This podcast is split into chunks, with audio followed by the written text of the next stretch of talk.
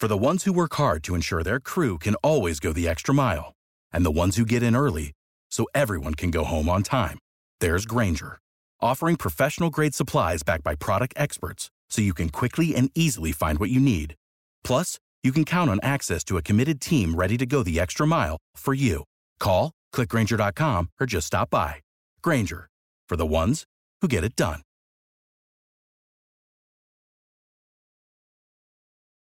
Passion, drive, and patience. The formula for winning championships is also what keeps your ride or die alive.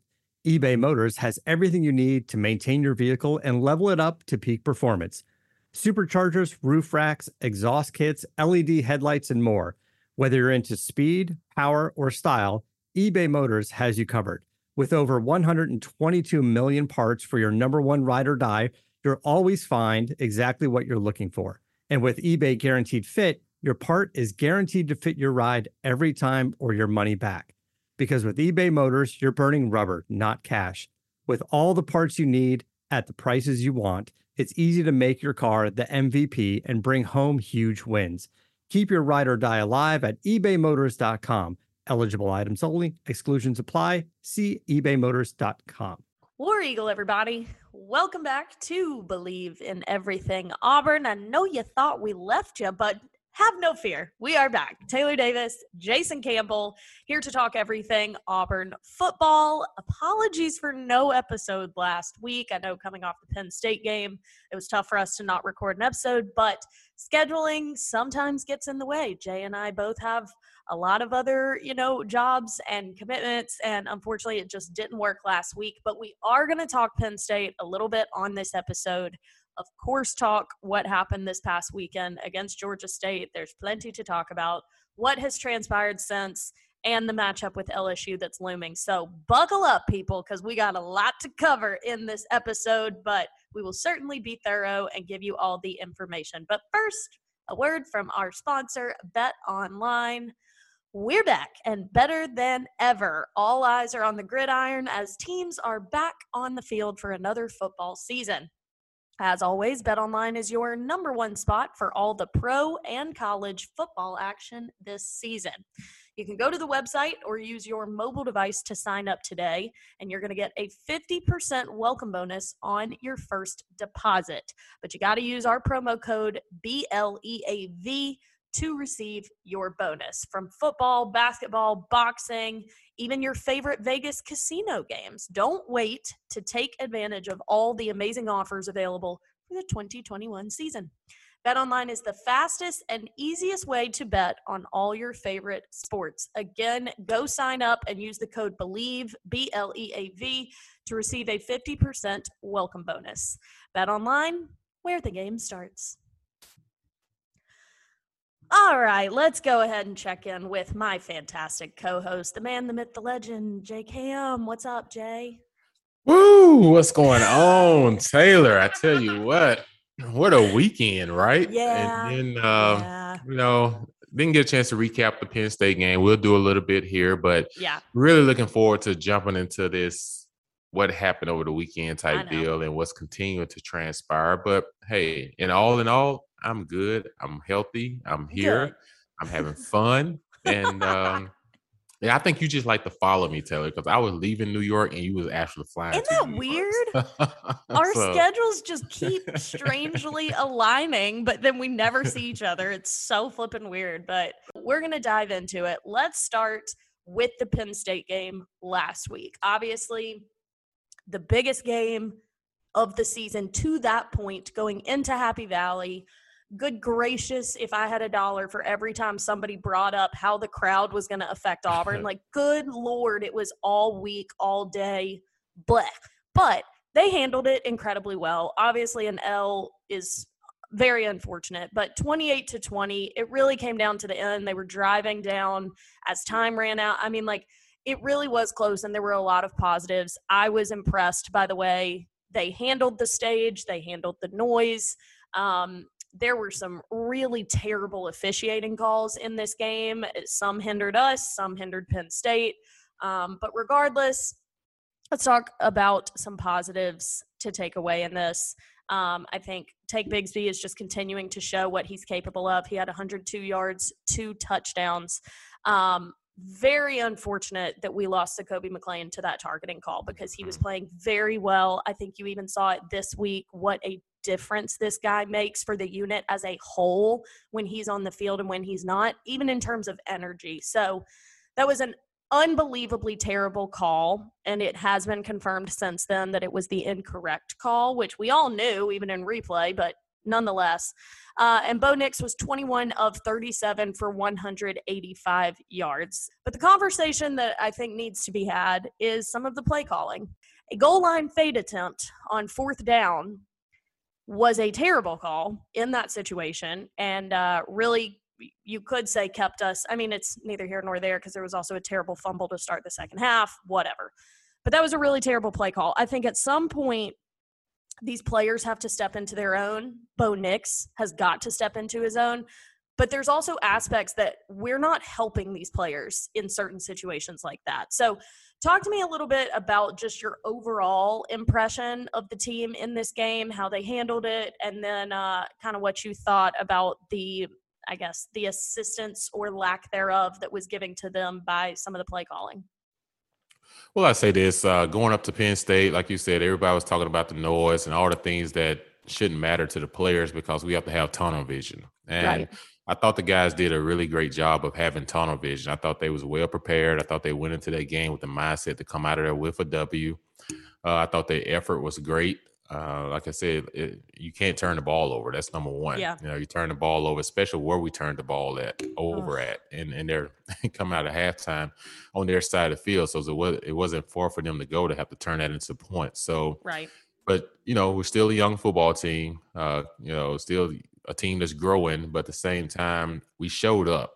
Like that's the biggest thing. There's been some games that we haven't showed up before in, in the past but the, guys showed up and they ready. I think that game kind of prepared them for going into lsu this week which will be Uh-huh. a night game because to me lsu still is the pivotal night game atmosphere out of all colleges and like I said, Penn State is great because of the whiteout. It's a fun experience.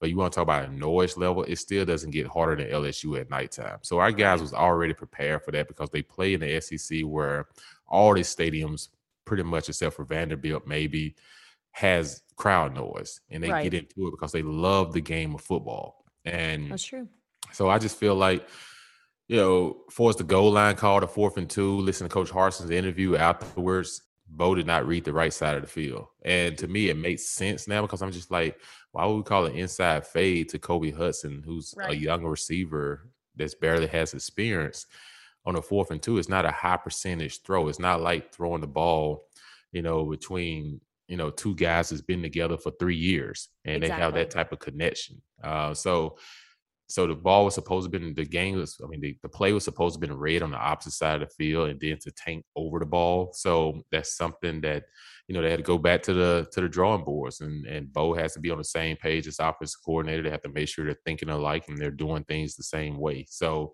that goes back to just taking the time out to understand why he's calling what he's calling, and then you're you as the quarterback executing it. Uh, from a standpoint of the receivers, you know, there was a play there that Shedrick Jackson could have had a huge play on a double move. You know, he just got to learn to keep his footing. Uh, these are big, tall receivers, and they can lull guys to sleep sometimes. I always say the bigger guys have a better opportunity to get open on double moves than just a quick guy. Because on a quick guy, the DB is going to give him a little bit more space because of the threat to get behind him. But a big guy, if they see him stopping, they usually want to jump the route, try to get the interception. So you're going to win on some of those double moves. You see in the Georgia State game, we missed we missed a couple this past game on a double move. So overall, Penn State game, I wasn't disappointed. I was kind of encouraged because if you fix the little some of those little things, then we come out victorious against a team that's supposed to be really good in their background, in their home. I thought our guys did a really good job of, uh, especially on the Coach Harsin's first big game at Auburn.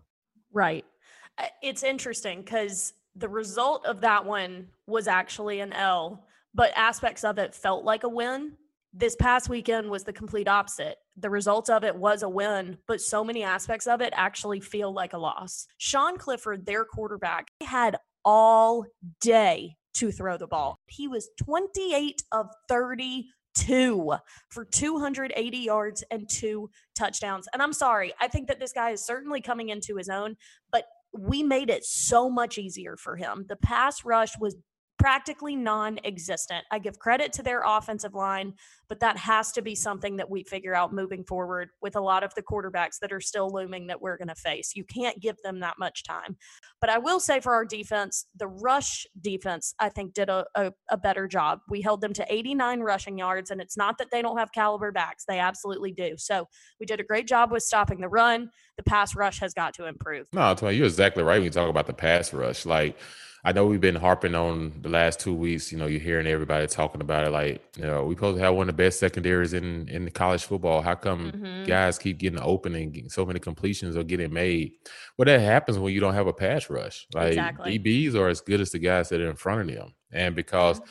when they can sit there and hold the ball and pat the ball, then a DB cannot hold a guy for that long. At some point, he's going to get open, and that's kind of what's happening in in the situation right now. Even in the Georgia State game this past weekend, it's oh the same thing. Like we couldn't create a pass rush, and I'm just like, that's the only thing about a 34 defense. When you have a 34 defense, you got to have a dog at nose guard yep. that can draw two people so that you can get those guys on the outside rushing where they can have single matchups, single one on ones, where they can win their one on one battle and get pressure on the quarterback that make him have to get rid of the ball. So if we can't create pressure from just a straight 34 defense, then we're gonna have to start blitzing a lot more. And that way we're gonna try to start adding another guy in there to make the ball come out quicker because we cannot sit back with the teams we have coming up on our schedule that nope. loves to throw the football around and let them just pinpoint our DBs because we're gonna be in for some long, long days. And I thought, yeah. I just thought, like in the Penn State game,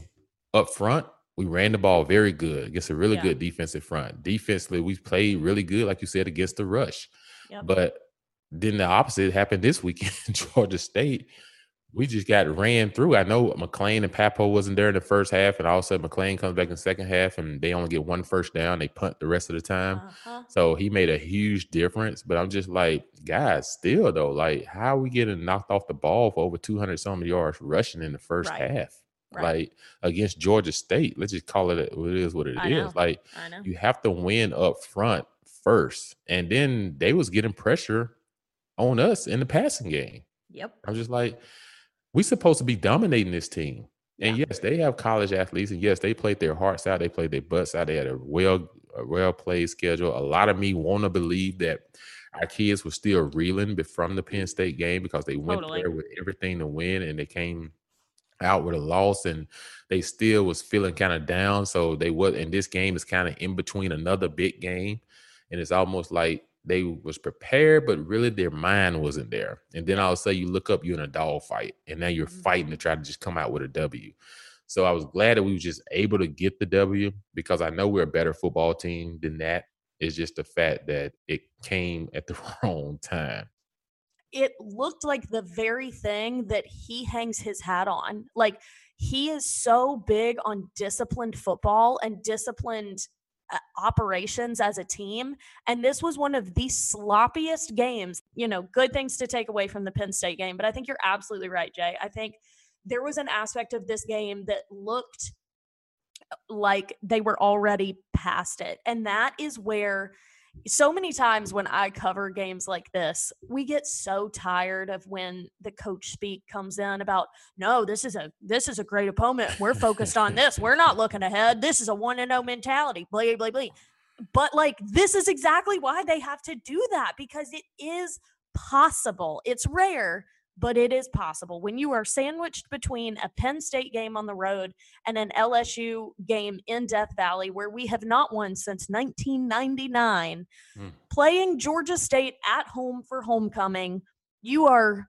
It, you are only human, you know? And so like yes, you it is got to be near impossible to get as up and as laser focused on this one as you have been the one prior and you will be the one looking forward even from a fan perspective it's hard. Like that narrative is so difficult to not fall into and it looks like exactly how they were playing. We did win 34 to 24 that score in no way tells the story of what the game happened. Like that looks way more comfortable than it ever was. Um what changed the game for Auburn, you have already touched on it, was Caylin Newton's blocked punt for a touchdown. That was what you define as clutch because nothing was going our way up until that point.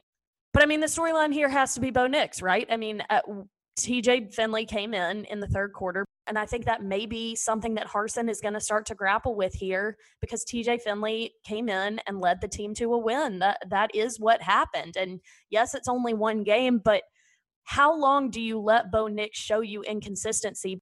Now let's get into the meats and potatoes and the gravy. oh man, yes, yes, yes. Let's talk. Let's talk, Taylor. Go ahead. You know, to all the fans out there, I know everyone wants to know, especially our opinion on this, and mm-hmm. especially because play the position. But this this can go two ways. Okay. And I was talking on the show this morning, and the, the you have to approach this very carefully if you're Coach Harsin. And the reason why is the quarterback is the quarterback position, it's the leadership position on your football team. So I take away this two things. Yes, when I looked at Bo this past Saturday playing, it almost looked like he was pressing the whole time because if you look at his feet work, his feet was always moving and his and it just felt like he never really felt comfortable in the pocket. Like he was overthrowing a lot of balls that was like he would overthrow deep down the field. He would throw a lot of ball that was high over the receivers' heads because his feet wasn't set and his body wasn't in a position to make an accurate pass. And to me, when that when I see that, it tells me as a quarterback, there's a lot going on in his mind mentally, and he's not confident in what he's doing right now. And so watching that, they had to do something. So yes, they had to put TJ in there. The team was kind of reeling. We had a couple of drives, we were able to sustain drives uh, passing game was just looking in and up and everyone has to be accountable into that. You know, offensive line letting pressure come up. You know, Bo missing some easy throws sometimes, and then receivers not being where they're supposed to be when they're supposed to be there, and all of a sudden it's just looking, you know, stuck. And so I think they had to have done something. And so you're trying to win the game. You're Coach Harsin. You're getting paid a lot of money to be Auburn's head coach. Like this is a game you must win. And yeah and so I think when he put TJ in there, right when TJ before TJ got in there, Caleb had the block punt for a touchdown, so that helped us. But then once the offense took the field, it almost felt like the guys had a little bit more energy mm-hmm. and and everything, and then all of a sudden they seemed to rally a little bit more. And then let's face it, TJ made some really good plays. He missed some open throws as well. He missed the right. you know two deep balls but I think a lot of that as well is not having that time with those guys. But mm-hmm. at the same time, he made some awesome plays, like on the third and five. Like he's almost falling down and he flicks the ball to a crossing route, and we pick up a first down and keeps the drive going. And then mm-hmm. he runs up the field. We always talk about how Bo likes to go sideways. Yeah. You know, TJ went up in the pocket and picked up like 15 to 17 yards on the scramble as a 6 uh-huh. 7 guy you know, that keeps the drive going. So, and then he scrambles outside the pocket and makes a throw on the sideline because his body is moving towards towards the towards the throw and not away from the throw. So he was able to make an accurate throw on the sideline, which was a huge another point to keep the drive going. So there's plays as a quarterback that you have to make that are off schedule that keeps drives going. And that's what your teammates want to see. That's what coaches want to see because not everything is going to be the way you draw it up. And I think for Bo, this can work one or two ways for him. He can look at this. I mean, ask you for your opinion. He can look at this and say, "Hey, I can look at the glass half full, or I can look at it and look at myself in the mirror and say, I just got to do better. I gotta, yeah. I gotta, because he's this he's never ever in high school been benched. Nope. In college, he wasn't redshirted, so then he's never he, he never really watched the game uh-huh. from another lens and from another level. This was his first time in his career where he had to watch the game from another level. And yep. if he's the if he's if he approached this the right way, it'll make him a better quarterback because he had a chance to see another quarterback out there perform and see things at a different level. So when he do get the opportunity to play again, he could be better, but right. he can also go the other way. If you uh-huh. if you uh-huh. get into your feelings and you're not getting involved with your teammates because you're so worried about what just Yourself. happened to you, yeah, what just happened to you, then you can also lose some of your teammates and some of the guys because they're gonna see you as standoffish. So he uh-huh. can learn a lot from this by saying, okay, this happened to me. I'm glad we won the game, but I need to be still more involved with my teammates, supporting them and rooting them on. It's a Jalen Hurts and Tua situation. Absolutely. Like, let me go in there and keep supporting my guys because guess what? If things come back my way, I want them to know that I'm a team guy too. And I'm glad that we won the game because if we don't win the game, I'm not the only one feeling bad. The whole team is feeling bad. Now we're in a complete disarray. So this is a very huge learning point. If you're Bo, you take it the right way. And for TJ to come in the way that he came in and lead this team to victory, you know it had to rally some of the guys. Like it looks that just like how, it. yeah, it just look that just how that's how it goes. But this is a critical week though, Taylor. I say this. Coach Harsin, if he's going to make a quarterback decision, and I'm gonna let you take the floor. If you have, he's going to make a quarterback decision, he has got to make it early in the week because you don't want the guys going home at their apartments and dorms talking about, man, who you think you're gonna start? Who you think you're gonna start? All that. You don't want that. You want the guys to be locked and focused on LSU.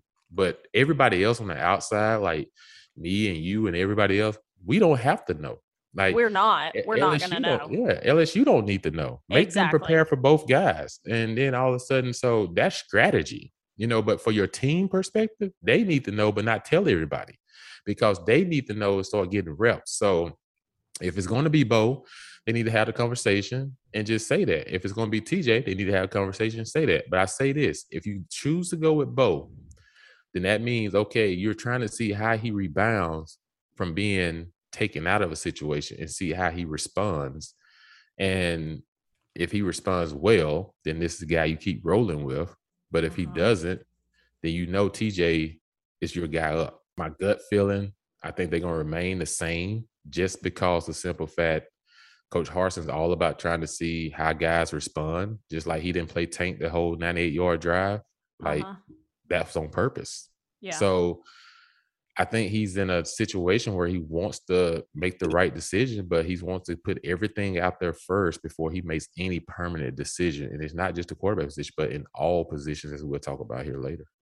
When you first started talking about Bo, you said he was pressing, his feet were constantly moving. He didn't look like he trusted anything.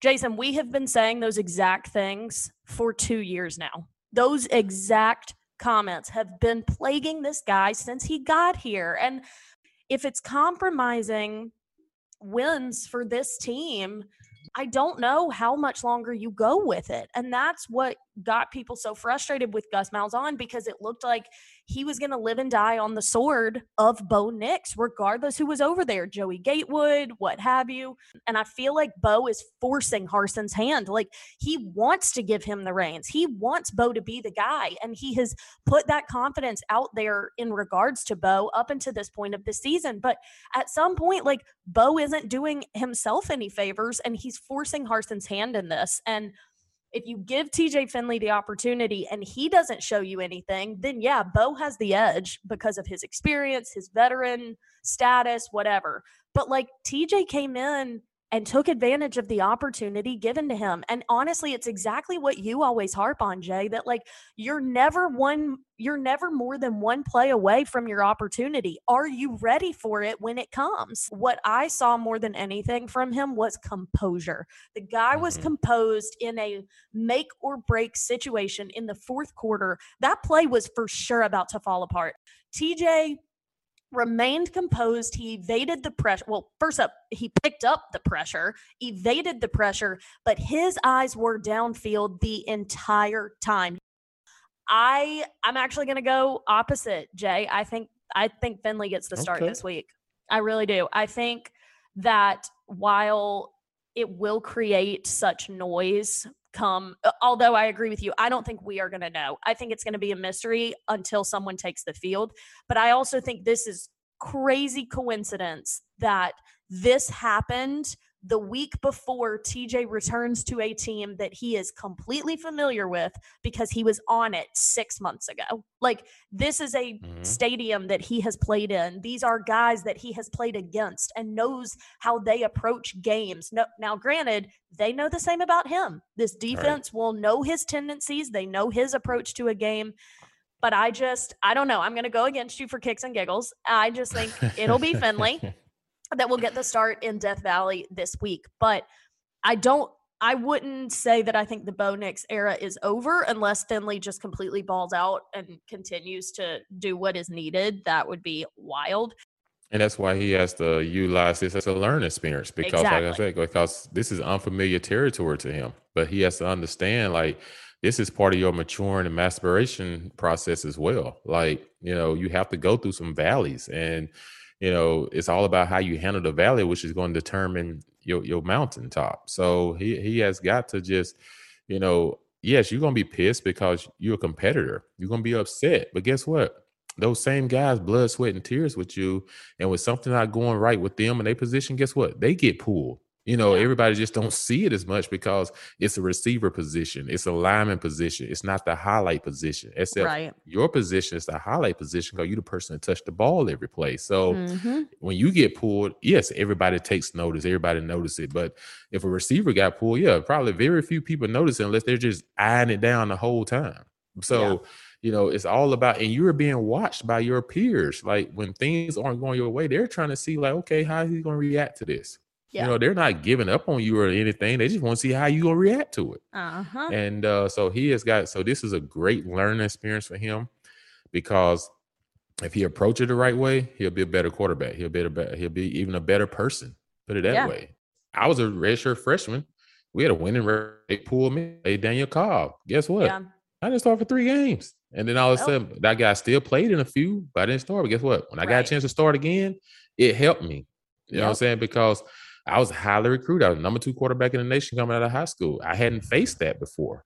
You know what I'm saying? And I was a young guy, so I still had a lot to learn and yep. everything. So uh, you know, it's just all about just staying ready and being prepared. Like TJ could have been sullen, and then his opportunity come, he could have laid an egg. Yep. But because he's always been preparing and staying involved, when the opportunity presented his presented itself, he was able to take advantage of it because he was prepared. He was ready. Right. So that's what you always have to do. You gotta you gotta do that. And Bo has to understand that whether you're in college or any level, you're always one play away. Whether you're the starter or you're the backup, you're one play yeah. away. And it, I know it's redundant sometimes to say, well, you know, I got to prepare myself like a starter and all that. Yeah, you can say it's redundant, but no, you really do need it's to prepare yourself though. like you're a starter. Like yeah. mentally, you have to say yourself, I'm a starter. It's just only one person can start. Yep. Let's face it, we haven't seen enough of him yet either. No. You know what I'm saying? So if coach want to say, I want to utilize this game so I can see more of him, like in a full game, and Bo, you're gonna back up this game, right. then that's a decision that he makes. It's not saying one thing or another. Now, right. if he chooses to go with Bo, is what I'm saying. If he goes with Bo, then he's saying, okay, Bo, I want to see how you're going to respond and how did you take this and did you learn anything because this is another big game in LSU. We hadn't even hit the gauntlet our schedule yet. We're talking about no. this. Like we still got the Ole Miss, the Arkansas, oh, the God. you know, the Georgias, the Bamas, the Mississippi States, the Texas A&M. Like we ain't even yeah. got to though. This is after Georgia State game. So if you're ever gonna do some ironing out some things or you want to try some things, you might want to start trying them right now and then. Maybe it'll be the shakeup that they needed, the wake up that they needed. But nine drops this season for mm. wide receivers and we still don't feel like we've got that like emerging star with that like make or break mentality which i guess has led to the decision that wide receiver coach cornelius williams was fired on sunday after the game um, a lot of reactions coming off this one just in mm-hmm. terms of you know is that the fair you know place to put blame um, does the punishment fit the crime? Here's the thing though. I feel like if a coach is fired four weeks in like this, I don't think that it's solely what we're seeing on the field. I think that there's yeah. gotta there's gotta be other aspects to this. We don't know how, you know, business operations go inside that, you know, athletic department and what Harsin saw or didn't see that led him to believe this wasn't the right fit. That matched with how the receivers have performed thus far this season he he pulled the plug. Um, offensive analyst Eric, no idea how to pronounce that. Kiesau, Kaisaw, whatever, um, is expected to step in as wide receivers coach. He was the OC and quarterback coach at Boise State with Harsin. He came here with him, um, which also causes people to talk because eh, this staff does include a lot of Boise State people. And is mm-hmm. it a matter of these truly are the best people for the job, or is this, you know, uh, for lack of a better term, uh, like a good old boy system? You know what I mean? Where you're like, Yeah. I'm going to bring my friends and my people because we have such this pride for what we did at Boise State, and we're going to come to the SEC and show you that we we are the real deal. And, and I'm not knocking any of the Boise State people that have been brought over. I have sung Harsin's praises since he got here. I I, I think very highly of him. But this is a very different situation than the Mountain West, and I think it's imperative that you have ties to the conference or ties to this part of the country honestly. So that's that's where things stand right now and hopefully these wide receivers come into their own because regardless who's under center like nine drops in four games where three of the opponents were for all intents and purposes beneath your level of competition um, you're not going to win ball games with that many drops you're not Well, let's say this. There are a lot of opinions that started scrolling around when this first happened. You know, one opinion was did people think that they was using this as a cover up for Bo regressing?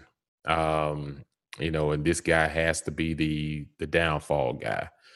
So that was floating around. Then there was an opinion where okay, the receivers are you know, not getting it done. There's a lot of different substitu- substitutions going on during the game. We're not keeping consistent guys on the on the field at the right time to find the rhythm. So I had to think long and hard about this because, like you said, when things first come out, eh, the first thing to say is to say, "Oh, let's blame this, let's blame that." But after I thought long and hard about it, I really think Coach Harsin hired Cornelius first and foremost is like what you just said in the beginning, recruiting. Like Yep. Cornelius come from Troy. So he was from Troy. He grew up in the state of Alabama. right And so he's from that Birmingham area, you know, the Trussville area. And mm-hmm. I think he felt like, okay, if I can go get Cornelius because he's a young coach, a very Yep. young coach, then I can get to plug him into some of the southeastern from a recruiting standpoint to help bring in some talent because he knows the area well. And I think once they kind of got into it, I think Coach Harsin probably like, okay, we're four weeks in. This it's just not a good fit. Like Uh-huh. I thought from a recruiting standpoint, it'd be a good fit, but from a offensive system and what we're trying to do from a system standpoint, because him and Bobo been knowing each other for 10 years, what we're trying to do is just not, he's not getting what we're trying to do with our receivers and what we want from them to do. So I think a lot of it had to performance based, which a lot of accountability has to come to the receivers. Like Mhm. if you're a running back coach and your running backs fumbles the ball all the time, who's getting fired? right The running back coach. So it's no different when you're a receiver. Like you just said, there was nine drops in three games that we should have dominated those three Right. opponents. And you're having those type of drops and you know, guys are falling down on routes and not getting where they're supposed to get when they're supposed to be there. When you have those type of things going on, Cornelius could be coaching his butt off. He could be telling Yeah. them to do exactly what they're supposed to be doing, and it's just not registering to the players, and they're not getting it done. And now, and it's just unfortunately the coach has to get fired for it. right So the accountability needs to come. If I'm a receiver and I'm sitting in that locker room this week, I'm gonna take a little bit more accountability, knowing that somebody lost their job because I wasn't doing mine. right And so I'm gonna step up and do better first and foremost. It's still unfortunate because he can't get his job back. right Great thing for him, he still gets a buyout and get paid for it, but he don't get his job back to do what he loves to do, which is to coach. Mhm. But you still get to play football.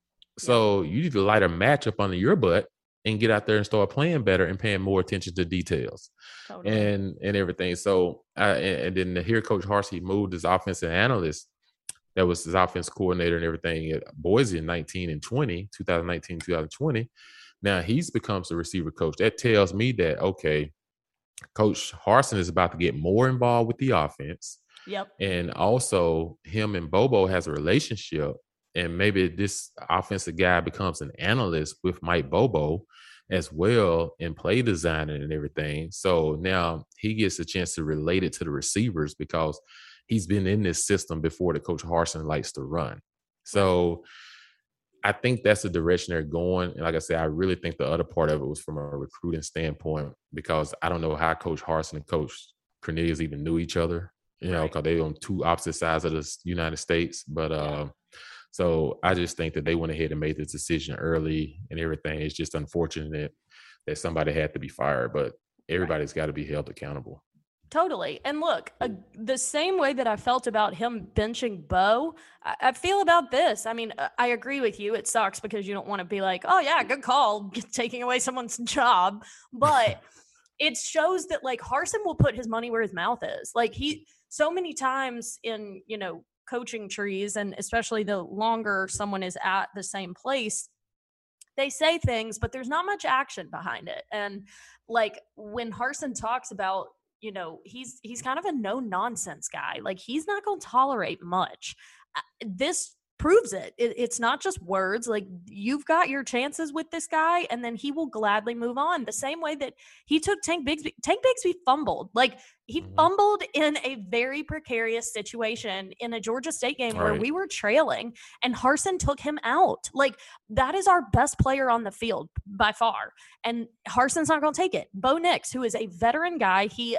plays better at home, supposedly. We're at home trailing to Georgia State. He benches him for a guy that has not had much playing time. Like, and then wide receivers aren't playing. We're four weeks into the season. Wide receiver coach gets fired. Like, I actually appreciate how aggressive he is and and that there's a sense of urgency here. He's not looking at this as, well, it's first year and, and there's going to be some growing pains. No, this man's ready to compete and he expects high things and he's going to put action behind that. So I I take encouragement from it. I understand where people go, whoa, whoa, whoa, whoa. Like, is this the the right you know what direction to be pointing a finger that's neither here nor there we don't know everything that they know inside those walls mm-hmm. you know all right um but I do think that that has to be a, a, wake up for this wide receiver group. The quarterback, you know, situation obviously has a direct implication on that position, and you bring all of them together to head into a place that we have not won in since honestly, a lot of the guys that are playing in the game this week weren't alive the last time that we beat LSU in Death Valley. But now, if we struggled in the pass rush against Penn State, that is a situation that has to be fixed going into LSU because they like to air it out. Max Johnson is a pass happy quarterback. Their quarterback situation was weird. Going into the season, it was going to be a bit of a quarterback battle. Max Johnson, Myles Brennan. Myles Brennan had some freak, like, fishing yeah. injury. So uh, Max Johnson became the, you know, starter off the jump. He's a, a still a young guy, sophomore, but uh, they like to air it out, and they've got a stud wide receiver in Kayshon Boutte, and that guy is a matchup problem for even the best secondaries. So you got to key in on him. The pass rush has got to figure something out with Max Johnson under center. Um, and whoever we've got playing quarterback is going to have to have a great game. I, I felt so good going against LSU this season, given how they looked and how I felt we were after the first two weeks. And even after Penn State, I still felt good about facing mm-hmm. LSU. After this week, there's a lot of question marks that arise now. And if you're on this team, you got to take that as a challenge. Well, I say this I think we go in the same game plan you went to the Penn State game as far as like running the football. That's how you take the crowd out of totally, it. I, I, we totally. have a three headed monster now. You know, we didn't have Shivers that game, and the one thing that uh, Hunter does really well, this guy, he's a great, great complement to to Tank, and. Yeah the only thing that concerns me with him though is in pass protection. You know, a linebacker came yeah. through there from Georgia State, just blew him up right into the quarterback, right into Bo. I was like, yeah. oh my goodness. Whoops. So he's got to learn to drop his butt and uh and everything in that aspect. But I think having Shivers back helps that on third down. He's yeah, a guy that he's a stud. He can get there and help pass protect and everything, and uh, he's a veteran. So we utilize our three backs very well. And like you say, Tank getting taken out of that 98 yard drive, I think it's going to make him even a better running back because Agreed. now he's he understands like, man, Coach Harsin not playing no games. And yep. at the same time, like I got to be accountable to my teammates. Like I fumbled the ball in the red zone on the scoring drive yep. in critical moment of the game. So I think he approaches this the right way. I think we have one of the best running back tandems in the SEC. We will do. come from it. So uh, I just think we're in the up and up in that direction. So I will say this though, um, had we lost that game, everybody, why Tank went in there on the last 98 yard drive? No, I'd have kept true. him on the side. I would have kept him on the sideline too, because yep. you're trying to build a long term success. Not, I'm not trying to please people. I'm not in the pleasing business. Like that's how right. jobs get lost. Like, no, how you please people is you hold them accountable and then they're gonna give you better effort, and then you both holding each other accountable as a coach and a player, and that's how you start to win games. So that was a great learning process for for Tank as well, because it doesn't it shows that you're a great part of the team, but you're not above the team. Totally. And so I appreciate that. I just think for us going into LSU, we got to run the football and we got to win the line of scrimmage on both sides of the ball. We got yep. to protect who's ever playing quarterback. We got to, to open up holes for these running backs and we got to get to the quarterback. I think Johnson struggles when he faced pressure. So yep. we have got to find a way to create pressure. We can't do it in just a straight 34, then we're going to have to blitz more because our receivers, our DBs cannot hold up against receivers for that long as yeah. they have in the past. So let's see. Be a great weekend. Great weekend for SEC football. Arkansas at Georgia. Got some really Ooh. good games. So, you know, we got some blockbusters this weekend. And then the Auburn LSU game, you know, both teams three and one. So we'll see what happens. I'm very hopeful that that's how it all goes down. Obviously, a lot could be taken away from this week, and we will certainly uh, be back next week to recap all of it because I'm sure there will be plenty to talk about, specifically who gets that start at quarterback. Cue the uh, quarterback controversy conversations because they're inevitable at this point. But nonetheless, that's going to do it for us this week on BLEAV in Everything Auburn. Jason and I greatly appreciate you guys following along. Again, apologies we couldn't do one next week, last week, but uh, we'll be we'll be solid the rest of the season, I promise. But uh, make sure that you guys follow along. Hit the subscribe button if you haven't already. You'll get a notification every time we release an episode. So, everyone enjoy the game this week. Make sure to tune back in for our recap and analysis next week. So, until then, War Eagle. War Eagle peeps. For the ones who work hard to ensure their crew can always go the extra mile, and the ones who get in early so everyone can go home on time, there's Grainger offering professional grade supplies backed by product experts so you can quickly and easily find what you need. Plus, you can count on access to a committed team ready to go the extra mile for you. Call, clickgrainger.com, or just stop by. Grainger, for the ones who get it done.